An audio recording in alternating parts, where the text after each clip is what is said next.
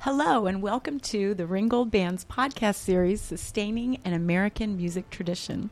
My name is Cindy Miller Unks, the president of the band, and I'm Jim Seidel, the musical director of the band, and it's a pleasure to be here with Tyler Rudd and Alex Booth once again. part two. Part two.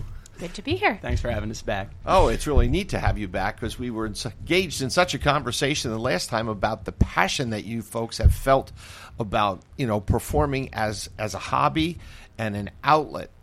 And uh, there's so many wonderful things that you do, but the thing coming up that we probably should just talk about that's sort of going to feature both of you is our annual dinner concert on Yes. November 9th. So, Tyler, do you want to take the lead here and talk about what you're going to do at this concert? Sure. I think Um, you know what you're going to do.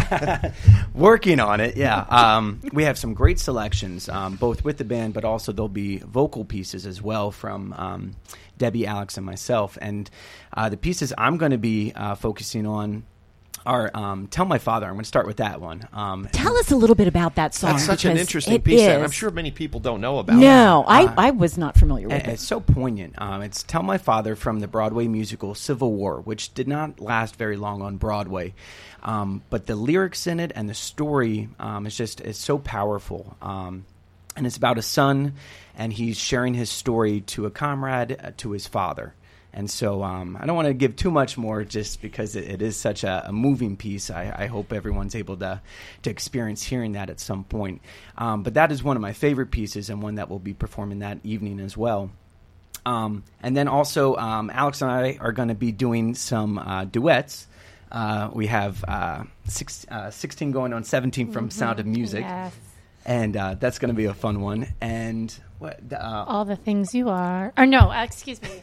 Um, All, All I I ask ask all of I you. ask of you, the other all song. So from Phantom of the Opera. thank so you. we have some great duet pieces coming there, uh, and then we're bringing in the Beatles since it's Broadway uh, Beatles and Sousa, which is such a great collaboration of all the. the Mm-hmm. It great- is quite a variety. It is. It is, and so it's gonna it's gonna appeal to all ages, and it's just gonna be wonderful. So we have some Beatles music. Um, And we want to get the audience involved with that, don't we? most definitely, Yes, most definitely. yes. So uh, there'll be familiar tunes. There might be some new tunes, um, but going to be some great pieces. I don't know. I mean, maybe you get, we could even offer a door prize for the most Beatle dress lookalike or something fun. you know, come on out and really embrace the spirit. right. Oh, there's a. There's a great That's why we need these young people coming around with these fresh ideas. That's Yes, awesome. we do. You just never know. So, but uh, so yes, so those are some of the numbers I'll be doing, and Alex, you can. Well, I, I, Tyler and I've had a great time collaborating and singing together this summer, and so the duets are always a lot of fun to pull off and work on together. And uh, and then I'll be working with the band and singing some fun tunes. Uh, if I Were a Bell from Guys and Dolls, still one of my favorites today. Um, even though I've sung it many times, just a lot of fun, and as well, a little a little bit of this, a little bit of that. Some um, I could have danced all night. I believe that might have been one of the first things you did Uh, with it the re- Ringgold Band when it you were that junior in high school. Wow. I love that piece. And it, I, I think of that song in my head many a times. You know, when you're just having one of those great mood days or weekends and you're just, oh, I could have danced all night. So I love the, the emotion of that piece. So I'm looking forward to that one as well. And then, um, and then um, My Beloved, which is um, just a beautiful ballad talking about uh, one's beloved. So. If it's from Kismet, Kismet. Kismet. So, so, uh, so many wonderful standards as we were looking through the lists. You know, you say Broadway, and it, the, the sky's the limit. What you could do. So, a little tricky to pick and just choose a couple to highlight. But I really think the music will be moving, and the the, the band selections that are woven in between, and the duets, and then a little bit of Beatles in there. It really will be something for everyone, and. Um, Going to be a fabulous evening. I hope to see a packed house. Oh, uh, Now you are looking. This is going to be your second dinner concert. Yes, so just yeah. give give our audience a little bit of a picture of what the dinner concert is like. Like it's not music for the entire two hours. No, no. it- The the uh, concert is broken into, I believe, three sets or Three four, sets. three sets, and so they'll do. We'll do a short, shorter fun set in the front of the concert to get the music flowing, and then dinner will be served or. Uh, hors d'oeuvres and dinner will be served in between, and then a little bit of a longer set as people are eating. Start to weave in some of the vocal pieces as well, and then there'll be another little break for dessert, uh, drinks, whatever you may. And it really last year, although we focused on music from the 40s and and that time period, it really just kind of gave you that feel of like the old, um, you know, band, big band, and even though we're not a big band, but concert band, those dinner concert venues, kind of that great feel and flair from history that um, really is kind of seeing a little bit of a resurgence today, bringing people back to live concert venues. And so this is really a great opportunity to have a little slice of that right here at Stokesay, fantastic venue. And so it's really it's fun, it's it's interactive. You get to get up and chat with people in between. Yes, see what I was people you don't say. often Yes. see. So because the band uh, when the band takes breaks the band members go amid the audience and talk to their friends Mm-hmm. Yeah. and so it's it's it's just a great social event It So really fun. is. It, it's become a lot of fun. so please check out our website at um, www.ringgoldband and we have a our order form on the website and get those orders in because Yes. we are coming up very close to last the November year 9th. sold out. Yes, it did. It did. Um, I'd like now to get back to our just touch on something from our first podcast. Alex was telling us how um, it's sometimes difficult when you have music as your vocation and as your hobby. And Alex was telling us how much she enjoys uh, singing with the band um, because it's so different from what she does, and and I can I can attest to that having um, having just retired from teaching in the Reading School. District. Uh, one of the things that I uh, before I became president of the band, I enjoyed so much of the band that was it was making music with great people, and I wasn't in charge. Yes. Isn't that a great feeling? It is a you can feeling. just make such a great feeling. But um, Alex, you are also involved in uh, so many other things um, with with.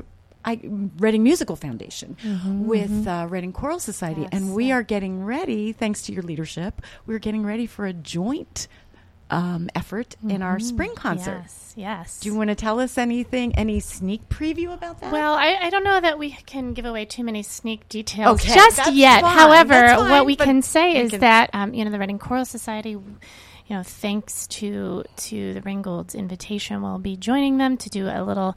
Uh, ca- Final set of their spring concert of Americana pieces with choral um, work uh, uh, attached to it, which is is a is a rare thing to find. We're learning, um, so to find some great choral pieces that touch on slices of history and Americana to join with the band is really going to be exciting. I know the Ring or the Reading Choral Society is excited about it. Many of our members um, follow the Ringgold Band or have at some point in time, and so they're thrilled. And uh, so I think that it will be a wonderful kind of culmination in, in both of our seasons. And I know that with the Reading Musical Foundation and, and Carrie Schultz's heart to see our organizations collaborate. So I know that for for Re- Reading Choral Society and um, really every community organization, it's the heart of our community, both musically and just socially, that we that we continue those types of work. So I think it's a win-win, both musically and a, and a community basis. Well, you brought up Carrie Schultz's name. Mm-hmm. And there is one of the greatest advocates in Berks County for music. Yes. She has Yeah. done a tremendous job in leading the Reading Music Foundation, which both the Reading Choral Society and the Ringgold Band are uh, funded organizations. Mm-hmm, So, uh, Cindy, maybe it'd be a nice time for you to tell tell the folks out there a little bit about the educational things that not only the Ringgold Band's doing, but some of the initiatives, just just to highlight that we might explore later down the road that RMF is doing, especially in the Catholic schools. Certainly. Well, it's. Um, I'd be happy to do that. The Reading Musical Foundation has a grant from, I think it's called the Col- Colonial, Colonial Oaks, Oaks, yes. Colonial Oaks Foundation that is um, to put music in the Catholic schools.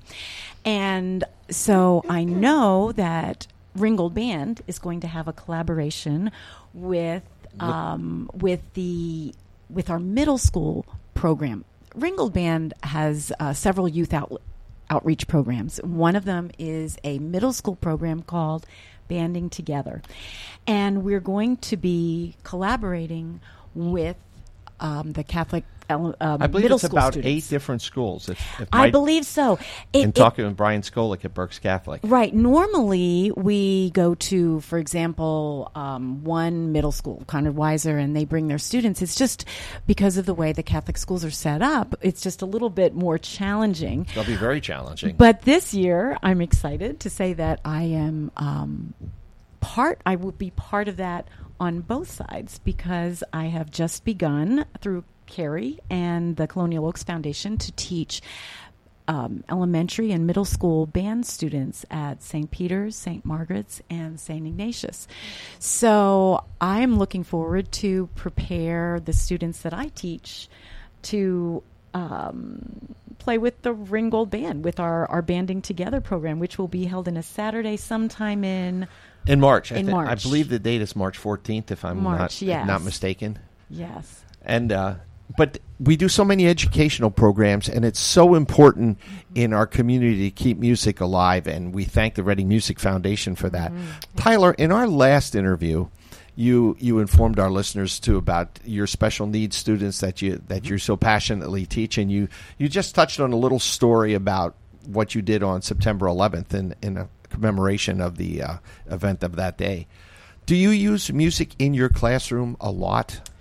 We do we do implement it uh, throughout throughout the school year. Um, they have music, which is great. Again, with Charles DeCarney, they have that on a daily basis, and so that's something that I encourage because for some of these kids, they don't have other ways to express their emotions or in some cases communicate. And so, music, as as many of us know, is a great communicator on feelings and um, different different ways for them to reach out to people.